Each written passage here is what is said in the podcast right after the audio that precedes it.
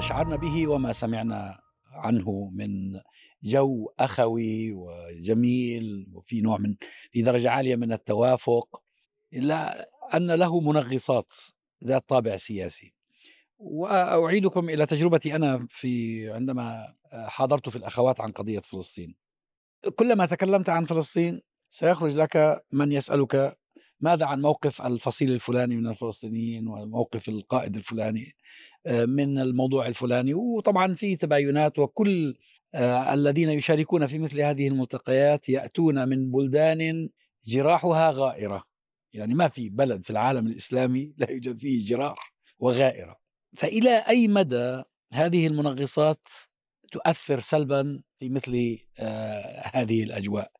وإلى أي مدى يشعر المشاركون، وهم كما قلنا من أفريقيا ومن آسيا ومن شمال أفريقيا ومن أوروبا ومن كل مكان؟ أظن حتى كان في معنا واحد بينه كان من أستراليا جاي أو مش عارف، من التشيك، وفي من التشيك أيضا.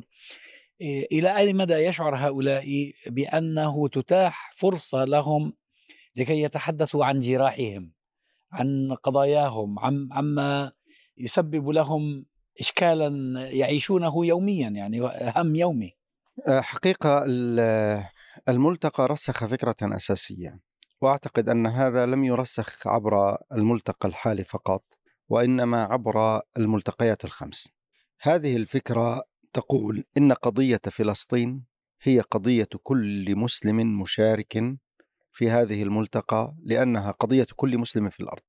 وبالمقابل فإن قضية كل مسلم مكلوم في الأرض هي قضية كل فلسطيني مشارك في الملتقى أو يعيش في فلسطين أو خارجها.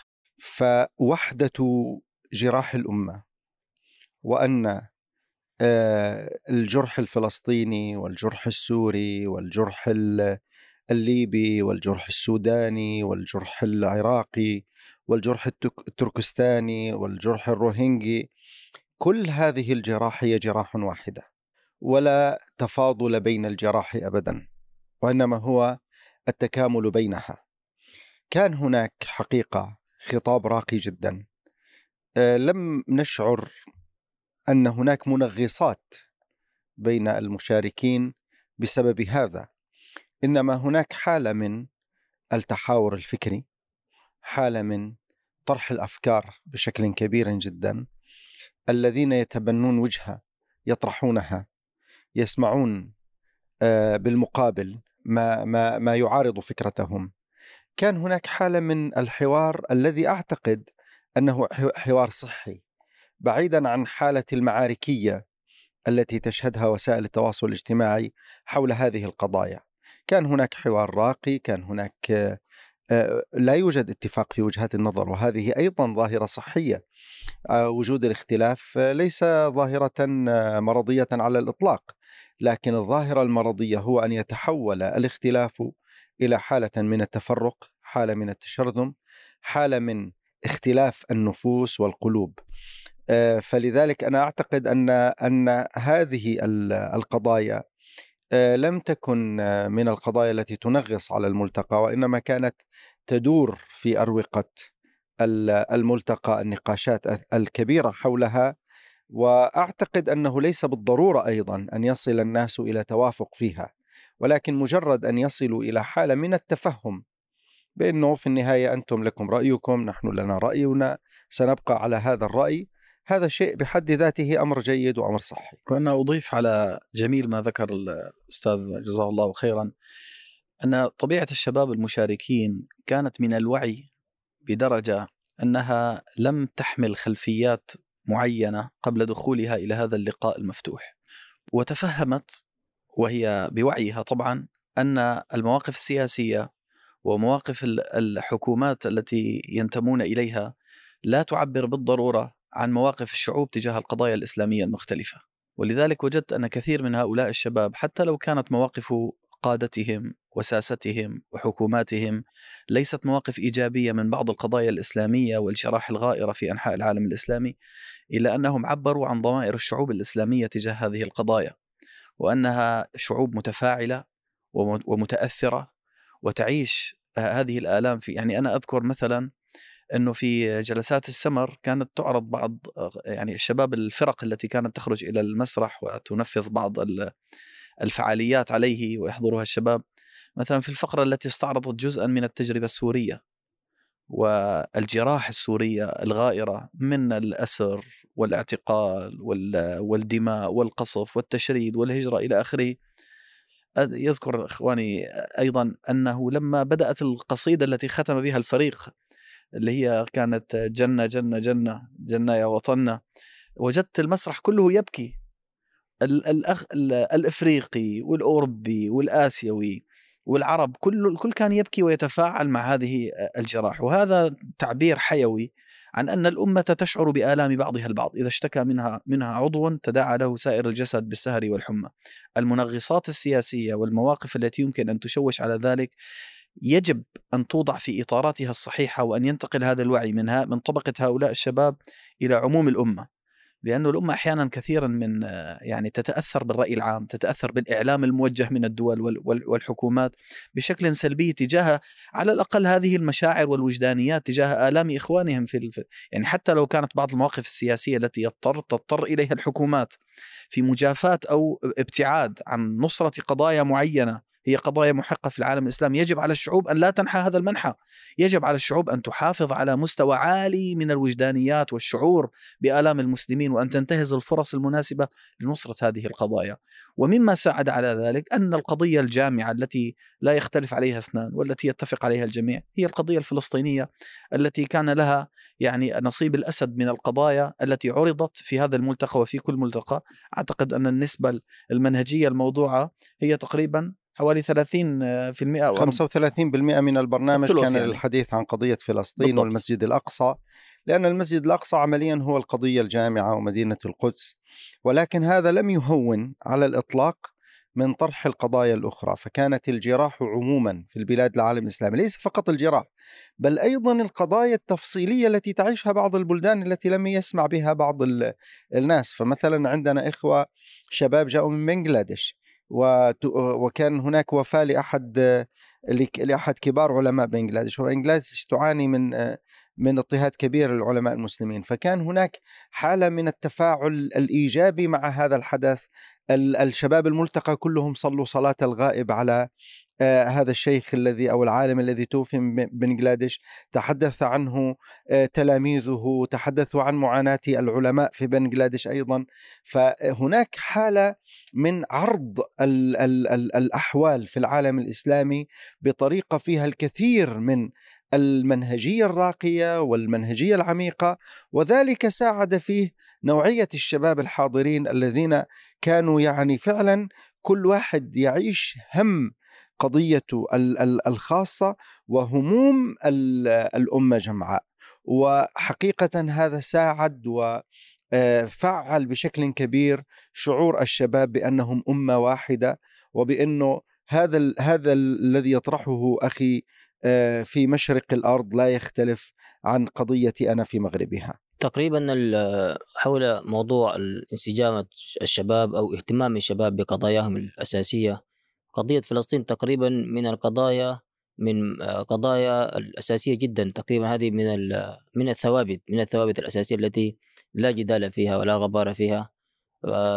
هناك قضايا أخرى، الأنظمة تقريبا الآن الأنظمة السياسية لديها تقارب من حيث المصالح، من حيث النظام السياسي تقريبا هناك تقارب كبير جدا بين الأنظمة بعضها البعض، لكن لا يوجد لا يوجد انسجام من الشعب مع النظام تقريبا، هذا نادر جدا يعني.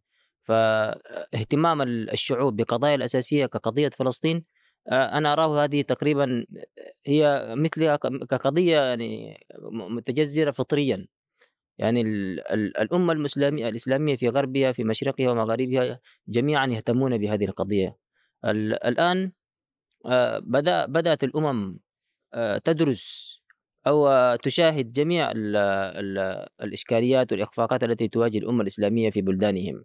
مثلا شعبنا في تشاد الآن، المجتمع التشادي اهتمامه كبير جدا بإخوانه المسلمين الذين يعيشون اضطهادا في دول كثيرة، ومتابعته للقضية الفلسطينية متابعة دقيقة وقوية جدا. عندما أعاد النظام يعني تطبيع العلاقات هناك مظاهرات، هناك انتفاضات، هناك آه، تقريبا ترند على مستوى ال- ال- المنطقة، آه، ال- ال- ال- الأمة ترند ضد المسلمة، التطبيع يعني. نعم، ضد مم. التطبيع. الأمة لا تريد لا تريد الكيان الصه- الصهيوني، تريد تحرير تحرير فلسطين، تريد تحرير الأقصى، تريد ال- القدس، لكن هناك عوائق ممكن هذه وضعتها الأنظمة بناء على التطبيع مع الكيان الصهيوني ومتابعة القضايا الإسلامية. الآن أصبحت يعني لديها عدة وس- عدة وسائل، يعني التواصل الاجتماعي موجود التعريف عن قضية فلسطين، وهي لا تحتاج إلى تعريف، لا تحتاج إلى تعريف لأنها متجذرة في عقول المسلمين وفي قلوبهم. انعقد هذا الملتقى في أجواء من آه، الشحن ضد العرب في تركيا، وأصبح حديث الساعة يعني، وحديث وسائل الإعلام، وخاصة آه، في السوشيال ميديا، وسائل التواصل الاجتماعي، آه، بمشاركة عدد من الإخوة الشباب الأتراك في الملتقى. هل كان يحصل نقاش حول هذه الظاهرة؟ هل كنتم تسألون مثلا ما الذي يجري في تركيا؟ لماذا آه، نسمع عن هذه العنصرية؟ هل هي ظاهرة عامة أم هي ظاهرة هام هامشية ومحدودة؟ يعني أستطيع أن أقول لكم تسعة وتسعون بالمئة يعني آه، أتى من الأسئلة كثيرة، يعني أن يعني يظنون أن في تركيا هناك عنصرية للعرب، فهذه هذا الضغط السوشيال ميديا فقط. فنحن الذي نراه في تركيا مثلا، آه، كنا نتجول في يلوى فأردنا أن نشتري بعض الأشياء، وهناك كان آه، معنا إخوة آه، من العرب، فكنا نتكلم نتحدث باللغة العربية الفصحى، وهناك آه، أمامنا رجل كان يشتري بعض الأشياء وهو غاضب جدا، يعني كان غضبان، فبدأ أن يتحدث أن تركيا يعني سيأخذونها العرب، وتركيا س- سيكون الدم آه، على الركب فيها، أوف ونحن سنكون منهم وسنجاهدهم وسنضربهم وسنفعل كذا وكذا. وأنا كنت أستمع، يعني ما تداخلت بالحوار أبدا. فبعد ذلك هناك آه، الإخوة من الأتراك اثنان أو ثلاثة فكانوا يستمعون له. بعد ذلك قال له لماذا أنت غضبان؟ فبعد ذلك قال أنا آه، لا أحب العرب. بدأ أن يتكلم هكذا، هو عنصري يعني ظاهر عليه أنه عنصري. وصاحب محل تجاري؟ لا لا، هو يشتري فقط، أوه هو آه، يشتري، زبون. نعم هو يشتري. نحن كنا آه، على الدور، آه، هو كان يشتري أمامنا. فهناك آه، الإخوة اثنان أو ثلاثة يعني من الأتراك، آه، ليس من الملتقى. فقال له يعني آه لم- مش من شباب الملتقى. نحن من الملتقى عدة أشخاص، آه فكنا خلفهم وكنا نسمع، وأنا حتى قلت للإخوة العرب، كان يتك- يتحدث باللغة التركية الذي أمامنا، فقلت للإخوة للعرب، قلت لهم استمعوا الآن، هذا أمامنا عنصري ويتكلم، فانظروا ماذا سيحصل. فأردت أن يحصل ما يحصل أمامنا. فبعد ذلك أنا ما تدخلت هذا أبدا، مشهد سينمائي. والله أنا ما تدخلت أبدا. فبعد ذلك هناك الإخوة الأتراك يعني من غير الملتقى، آه، قال له أنت لماذا أنت غضبان؟ قال له أنا لا أحب العرب، حتى ولو كان الدم على الركب سنطردهم من هنا. فقال له لا تستطيع أن تطردهم، لأنك أنت تكسب من خلفهم، هم يأتون إلى هنا إلى السياحة ويأكلون ويشربون ونحن نفرح بهم جميعا. فقال له أنا لا أفرح وكذا. قال هذا رأيك، ويعني يعني لا لابد أن هو يريد أن يظهر رأيه أنه عنصري، لكن دافعوا عن العرب ودافعوا عن آه، آه، الإخوة المسلمين جميعا، فيعني أعطوه الجواب المناسب. فهو سكت وذهب ولا يستطيع أن يتكلم أي شيء، ونحن رغم هو يتكلم ونحن نتحدث يعني باللغة الذي العربية دافع عن بصدق. الموقف أتراك أيضا، نعم الأتراك الذين وقفوا في وجهه كان من طبعاً. المجتمع التركي. الأتراك الأتراك ثلاثة أشخاص كانوا، الله أعلم طب هذا هذا النموذج من العنصريين هل هو كثير؟ يعني آه هو ليس كثير، لكن فقط صوته مرتفع. سيدي ه- صوتهم مرتفع، وهذا ضغط ضغط السوشيال ميديا فط- فقط، يعني لا يوجد شيء آخر. ربما يكون هذا الرجل نفسه معبأ مضلل. ربما يعني إذا مثلا نحن حينما أتينا إلى الملتقى هنا، فسبحان الله كثير من الإخوة العرب كانوا يسألوننا يعني أنت تركي؟ نعم. فكنا نتحدث، الحمد لله بفضل الله سبحانه وتعالى تعلمنا اللغة العربية في المدرسة والحمد لله، نتحدث ويسألون كثير من الأسئلة، نحن كنا نظنكم أنتم كذا وعنصرية وكذا، فانكسر هذا الفكر كله أبدا الحمد لله. كثير من الإخوة في الملتقى قالوا نحن كنا لا نعرفكم هكذا، وأخذنا شخصيا أنا وإخوتي الأتراك كلهم جميعا، فأخذوا كثير من الأرقام الآن، ونحن نحن في الملتقى قبل أن ننتهي منه أخذنا الأرقام، الإخوة من الكويت، من الأردن، من ليبيا، من لبنان، ومن الآن بدأنا أن نخطط، سنزور سنزورهم جميعا وهم سيزورون في بيوتنا الحمد لله. يعني هذا الذي حصل. شوف ال- أصحاب التوجه العنصري يسيئون إلى أمتهم، يسيئون إلى كل مجتمعهم، مش بس في تركيا، في أي مكان، حتى في الع- في ال- في البلدان العربية. وللأسف بعض البلدان العربية فيها عنصرية شديدة من قلة من الناس، لكنهم يشوهون صورة كل البلد كل الشعب. ما هو الأجنبي الأجنبي لابد أن إذا تعرض لعنصرية هيقول مثلا تركيا بلد عنصرية، هذا بديهي جدا. أنا إذا كنت واجهت أكثر من عشرة أو ثلاثة أربعة أشخاص عملوا له معاملة العنصرية ممكن هذا يدخل في صيغة الشمولية، يعني تركيا بلد عنصرية. تخرج بانطباع التعميم يعني. نعم بانطباع آه. التعميم. إضافة لذلك ما ذكره الأخ، يعني أنا أرى موضوع العنصرية هذا بديهي جدا، هي تختلف نسبة العنصرية من مجتمع لآخر، لكن كون بلد لا توجد فيه عنصرية هذا من المستحيل يعني.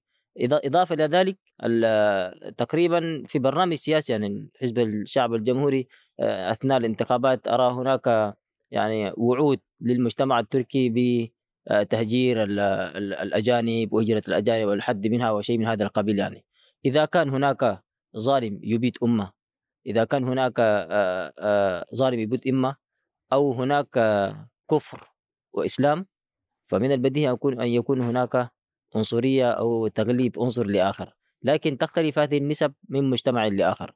مثلا الأمة التركية الآن إذا كان حتى توجد مثلا هذه العنصرية فتختلف، يعني الآن ليس كل الشعب التركي تنطبق عليه هذه الصفة وتنطبق إلى جزء بسيط منها. هذا الجزء البسيط المجتمع الآخر هو الذي يعالج هذه القضية. مثلا الأخ محمد الآن بدأ يعالج هذه القضية، بدأ يصف الأتراك بأنهم ليسوا عنصريين، لكن هناك قلة أو ثلة بسيطة جدا هي التي تتعامل بمثل هذه الآفة، وموجودة في بلادنا، موجودة في بلاد العرب، موجودة في بلاد أوروبا، كلهم لديهم نسب مختلفة من تختلف من من مجتمع لآخر. أضف إلى ذلك المجتمع التركي الآن لديه ضغط، على حسب قراءتي للوضع التركي لديه ضغط اجتماعي، لديه ضغط سياسي، يريدون أن يتخلصوا من هذا الضغط، فلذلك ضغط اقتصادي. نعم اقتصادي، يوجهون عدة اتهامات كي يضغطوا على المجتمع بأي جانب من الجوانب. أيضا حقيقة التفاعل من علماء الأتراك ومسؤولي الأتراك والجهات التركية مع شباب الملتقى أدى إلى إيصال رسائل حقيقية عن حقيقة أن هذه الظاهرة ظاهرة منبوذة من الواقع التركي وإن كان صوتها مرتفعا. فمثلا زار الملتقى الشيخ أحسان شانوجاك وهو أحد كبار علماء تركيا، زارها أيضا وقدم محاضرة في غاية الروعة. زارها أيضا الدكتور عمر فاروق قرقماز وهو شخصية لها حضورها في الواقع التركي فكريا وسياسيا وإعلاميا. أيضا كما قلت زار الملتقى نائب وزير الشباب وألقى كلمة بالشباب. زار الملتقى عدد من الفعاليات التركية الأخرى. شهد الشباب تعامل الحسن من الحاضرين في الملتقى، يعني القائمين على مكان الإقامة، سواء القائمين على الحراسات أو القائمين على خدمة الطعام وغير ذلك. كل هؤلاء قدموا صورة وقدموا رسالة فيها كثير من الرقي. أحيانا كثيرة نحن لسنا بحاجة إلى كثير من الكلام لنفي فكرة، نحن بحاجة إلى كثير من السلوك، إلى كثير من التعايش العملي. هذا التعايش العملي كان له دور كبير وأثر كبير حقيقة. أريد أن أعلق لكلامه. هناك مقطع فيديو أكيد أنتم أيضا شاهدتموه، هناك عندنا نحن في تركيا في في العسكرية، حينما يختم العسكرية الشخص، حينما ينتهي من العسكرية يأخذون حقيبته وهو يذهب، ف يعني يرمون الحقيبة خلفه مباشرة هكذا، يعني من يده يرموها هكذا إلى بعيد.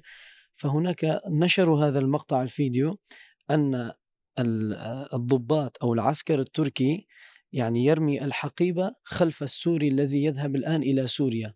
نشروا هذا المقطع، وهذا المقطع حقيقته أن هذه عادات من عادات العسكرية يعني في تركيا، يعني الحقيبة هي لشخص تركي، حقيبة لشخص تركي وهو كان عسكري فختم العسكرية انتهى منها، فحينما يذهب أصدقائه يلعبون معه، يعني هذه من باب المسك، نوع من التضليل الإعلامي يعني. نعم رموها هكذا خلفه وبعد ذلك صوروا هذا ووضعوها وانتشر هذا المقطع. مشكلة هاي المقاطع، يعني أنت بتشوف مقطع مؤثر جدا لكن لا تعرف حقيقته. بالأمس جاءني مقطع مكتوب عليه سائق سيارة أجرة تركي يلقي بفتاة عربية خارج السيارة، أخرجها عنوة، وطبعا المشهد مثير وكذا، لكن طبعا الله أعلم ما, ما هي الحكاية، ما هي القصة، ما الذي حدث. لكن أنا الذي يخطر ببالي أنه في أجواء هذا الشحن عبر وسائل التواصل الاجتماعي الذي يشوه صورة تركيا في الخارج، وطبعا يستغل هذا التشويه من قبل جهات مناوئة للوئام بين الترك والعرب، يستحق أن الذين جاءوا وحضروا هذا الملتقى أن تكون لهم مساهمة في تعديل الصورة بناء على تجربتهم. يعني قضوا عشرين يوما أو واحد واحدا وعشرين يوما هنا في تركيا وعاشوا مع الأتراك. إذا كانت في أجواء ودودة، أجواء طيبة حقيقية، يعني دون افتعال، دون يعني هي تصنع. كانت هي كانت كذلك آه فعلا، يعني كانت أجواء ودودة وحميمية وتلقائية جدا وعفوية. ينبغي أن يكتب عنها، لأن صورة واحدة سيئة ومشوهة في السوشيال ميديا تؤثر على عقول الآلاف من الناس. أنا أريد أن أقول كما بدأت حضرتك بالحديث عن هل كان الاختلاف السياسي يعني له تأثير سلبي على شباب الملتقى، لأقول أن الاختلاف الموجود بين الشباب المتواجدين في الملتقى ليس فقط من خلفيات سياسية، هناك اختلاف فكري، لكن هذا الاختلاف الموجود في, في يعني هو تماما كالاختلاف الموجود في الساحة الإسلامية. الشباب لم يأتوا من مدرسة فكرية واحدة، وإنما اجتمعوا من مدارس فكرية متعددة، وأظن أن كثير من هؤلاء الشباب لم يعتادوا على أن يتعايشوا مع مذاهب ومناهج فكرية أخرى بسبب البيئات التي يعيشون فيها. يعني أنا مثلا أذكر أن بعض الإخوة في الأيام الأولى للملتقى لما رأى مثلا الإمام لا يجهر بالبسملة مثلا خرج وأعاد صلاته، انزعج. آه هو هو ظن بأن الإمام قد فوت ركنا وأن الصلاة يجب أن تعاد مثلا. على سبيل المثال مثلا طرحت قضية مثلا الموسيقى وثار حولها الكثير من الخلاف وكذا، هذه في الأيام الأولى. مع مضي الأيام ووجود بعض الإخوة الواعين وبعض الضيوف الأكارم الذين بدأوا يتحدثون لهؤلاء الشباب عن طبيعة الاختلاف في الساحة الإسلامية، لقد كانت حضارتنا في أوج ازدهارها ساحة واسعة جدا للتعدد الفكري والمذهبي الفقهي والعقدي، وبالتالي لم يكن ذلك مدعاة للتفرق بين هذه الأمة، وإنما وجد هذا الاختلاف ليكون اختلاف تنوع وإثراء، وأن تكون العلاقة بين هؤلاء المختلفين علاقة تكامل واحترام طالما أنها يعني في إطار الإسلام. وهؤلاء الشباب بدأوا يجدون ذلك، يعني بدأوا يفهمون شيء اسمه فقه الاختلاف. وطبعا ليس كل الشباب ما عندهم هذا الاطلاع، لا بعضهم موجود، لكن أقصد أنه هذا النوع من التعايش أوجد خلق معالجة للتحدي الموجود في فهم الاختلافات الموجودة في الساحة الإسلامية، فبدأ ينظر إلى هذا الذي يخالفه في بعض الفروع على أنه أخ له، وأن هذا الاختلاف سائغ، وأنه يجوز أن يكون هناك تعدد في الآراء واختلافات في المذاهب، وأن ذلك ليس لا, لا يجوز أن يكون مدعاة للتفرق ولا لنظرة الازدراء تجاه الآخر ولا للوصائية عليه. أعتقد أنه هذا التعامل مع هذا التلون الفكري والفقهي الذي كان موجود من أبرز السمات الجميلة التي بدأ الشباب في نهاية الملتقى. أصبح الشباب لما يجلسون مع بعضهم يتحدثون ماذا تقولون في القضية الفلانية، ما هو القول في المذهب الفلاني، ما, ما هو الدليل على المسألة الفلانية، نوع من الحوار والنقاش العلمي والثري مع تقبل وجهة نظر الطرف الآخر. فأنا أعتقد أيضا هذا الاختلاف يجب التسليط الضوء عليه، لأنه من مقاصد الأساسية للملتقى.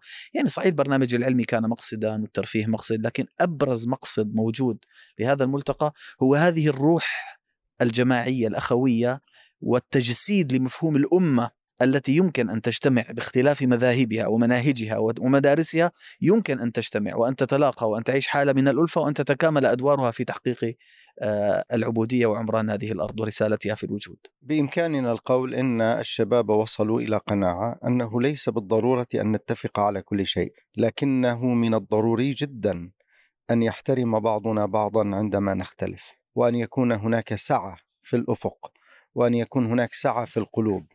فالقضية ليست في اختلاف عقولنا وأفكارنا، فمن تصادم الأفكار قد تبرق الحقائق، ولكن المشكلة الأكبر عندما يتشنج كل واحد منا على رأيه ويتترس وراء فكرته فلا يقبل سماع الآخر. اسمع اسمع من أخيك رأيه وفكرته، ليس بالضرورة أن تقبلها، ولكن من المهم أن تتفهمها وتتقبلها. فهناك فرق كبير بين قبول الأفكار وبين تقبل الأفكار. أعتقد أنه قد وصل الشباب بنسبة عالية جدا إلى القدرة على تقبل المخالف وتفهم المخالف واستيعاب المخالف. وجود هذه النفوس الكبيرة، وجود هذه العقول الكبيرة مهم جدا في بناء الحضارة الإسلامية. نحن لا يمكن لا يبني الحضارة الإسلامية من كانوا صغار العقول ومن كانوا صغار النفوس ومن كانوا صغار القلوب أبدا. لا، كلما كبر الإنسان في عقله وفي وعيه واستطاع أن يمد يده ويمد أواصر الأخوة الحقيقية مع من يختلف معهم، فإنه يكون قادرا حقيقة على بناء الحضارة وعلى النهوض بهذه الأمة. فعلا إنما تموت الحضارات بضيق الأفق.